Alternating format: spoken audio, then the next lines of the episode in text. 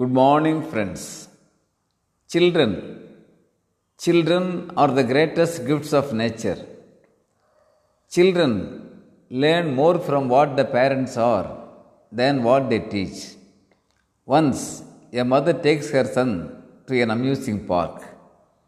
She asks for two adult tickets at the ticket counter. The man at the counter asks, Ma'am, what is the age of your son? He is just 12 years, the mother replies. Now the man says, Ma'am, if you want, I can give you one ticket for an adult and one for a child. Because children up to 11 years can enter the park on half tickets. Your son is 12 years only. No one knows the difference. But my son will know the difference, the mother says. Friends, we know children emulate the parents. So, parents should be cautious, careful on teaching and sharing values.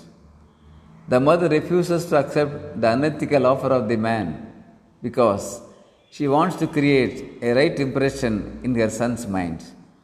Let parents, elders, teachers understand their behaviors influence children greatly.